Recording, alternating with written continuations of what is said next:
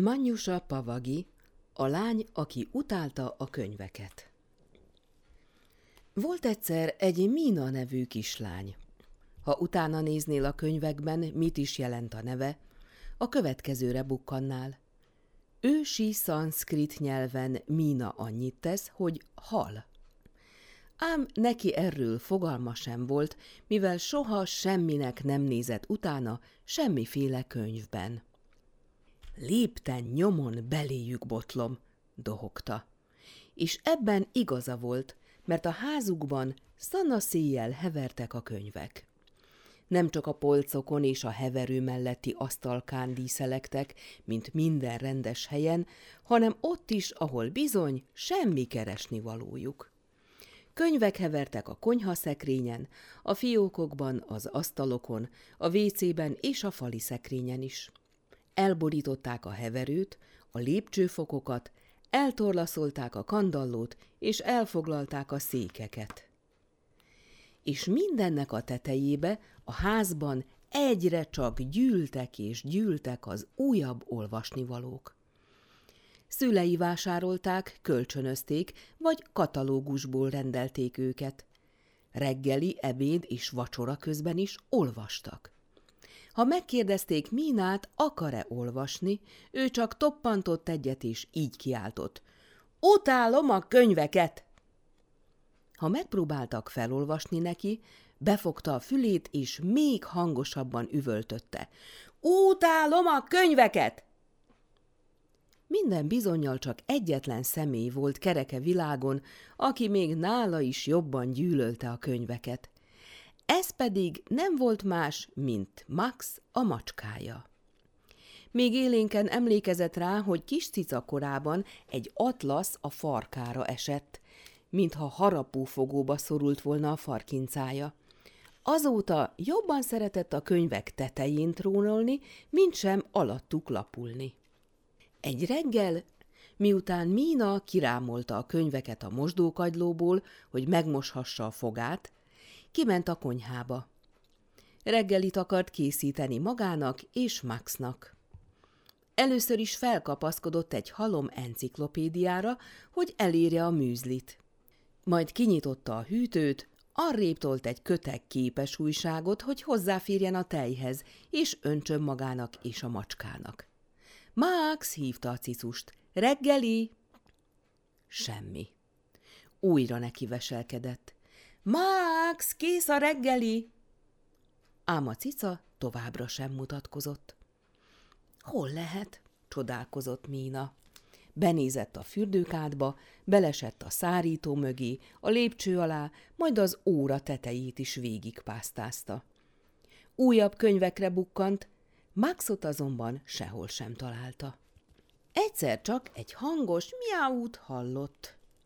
Beviharzott az ebédlőbe, és ott találta a macskát, amint épp a ház legmagasabb könyvkupaca tetején egyensúlyozott. Ezeket a könyveket a szüleitől kapta, amiket ő természetesen just sem olvasott el. Legalul nagy és fényes képes könyvek virítottak, amelyeket még kiskorában kapott. Középtájt ABC-s könyvek és altató versikék sorakoztak. Legfelülre, a mennyezet közvetlen közelébe tündérmesék és kalandos történetek kerültek. A könyvtornyot belepte a por. Egyet se félj, Max, nyugtatgatta Mína. Majd én megmentelek. Elkezdett felkapaszkodni a könyvtoronyra. Eleinte könnyedén ment a dolog, mert a képes könyvek kemény fedelűek. Úgy tűnt, mintha lépcsőn araszolna felfelé. Ám amikor a puha kötésű könyvekhez ért, lába megcsúszott egy verses köteten, egyensúlyát vesztve zuhanni kezdett. Puff! A könyvek szerte szétrepültek. Mindenütt könyvek hevertek, nyekkenve nyíltak szét most első alkalommal, lapjaik felborzolódtak. Eközben fura dolgok történtek. Emberek és állatok potyogtak ki az oldalakról, majd elterültek a padlón. Egymás hegyén hátán hevertek, szétszóródva a könyvek között, felborítva a székeket. Voltak köztük hercegek, hercegnők, tündérek és békák. Azután egy farkas, három kismalac és egy törpe következett. Egy rút kiskacsa hosszas repülés után landolt a padlón, mögötte Holleanyó és egy hétfejű sárkány. Elefántok, császárok, óriások és meg annyi manó gabajodott össze egy seregnyi majommal. Ám náluk is több nyuszi hullott alá minden felül. Mérges nyuszik, fehér nyuszik, kalapos nyuszik csatlakoztak a díszes társasághoz. Mina a szoba közepén gubbasztott. Annyira megrémült, hogy moccanni sem mert. Azt hittem, hogy a könyvek betűkkel vannak tele, nem pedig nyulakkal, hebegte, mi alatt további hat nyulacska ugrott elő a szomszédos könyvből. Mostanra már nem lehetett felismerni az ebédlőt. Az elefánt a dohányzóasztalkán egyensúlyozott, miközben akrobata mutatványt hajtott végre a drága kínai tányérokkal. A majmok lerángatták a függönyöket, és a vállukra vetve köpenynek használták. A nyuszik az asztallábat rágicsálták. – Elég legyen! – kiáltotta Mína. – Mars vissza! Csak hogy az égtelen ugatás, röfögés, dörömbölés közepette egyetlen szavát sem lehetett hallani. Nyakon ragadta a hozzá legközelebb eső nyuszit, és be akarta gyömöszölni egy gyermekeknek szóló szakácskönyvbe. Szegény pára rémülten tépte ki magát a szorításból, és hanyat homlok elrohant. Mína erre egy másik könyvet nyitott ki, amelyből négy kacsa röppent elő, nyomban össze is csukta. Ez így nem megy, látta be a kislány. Nem tudom, ki melyik könyvbe való. Gondolkodóba esett. Megvan, hasított belé a felismerés. Oda megyek valamennyiükhöz, és megkérdezem, honnan jöttek elő. Egy igen különös teremtménnyel kezdte, akit nem ismert fel. Hát te ki vagy? kérdezte. A, mint albatrosz, csattant fel a lény mérgesen, majd közösen megkeresték Mína ABC-s könyvét. Az ebédlőasztal alatt egy zokogó farkasra bukkant, tőle is megtudakolta, melyik meséből való. Nem emlékszem. Lehet, hogy a piroska és a farkasból, vagy a három kismalacból. Jaj, veszékelt, orrát az abroszba törölve.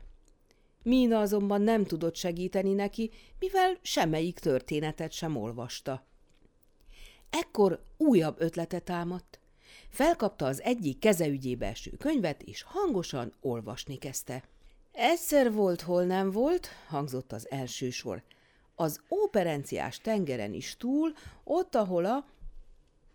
A mesebeli lények lassacskán abba hagyták az ugrálást vonítást, locsogást, makogást. Egyre közelebb húzódtak, hogy hallják a folytatást. Hamarosan körbevették Mínát, és figyelmesen füleltek. Amikor a kislány a második oldal tetejére ért, a malacok felugrottak. – Ezek mi vagyunk! – kiáltották. – Ez a mi oldalunk, ez a mi könyvünk! Kiugrottak a hallgatóság köréből, a kislány ölébe pattantak, és eltűntek a meséjükben. Mína nyomban becsapta a könyv fedelét, mielőtt újból kiszökhettek volna. Újabb történetbe fogott. Szép sorban belekezdett valamennyi könyvbe.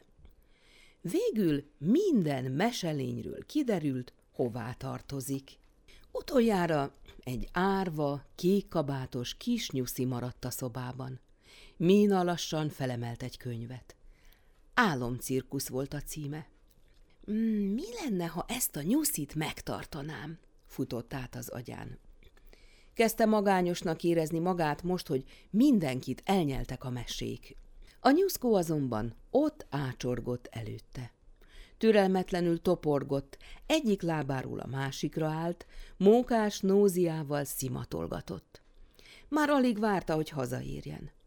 Mína nagy sóhajjal nyitotta ki az utolsó könyvet. A nyúl egy szökkenéssel a mesében termett.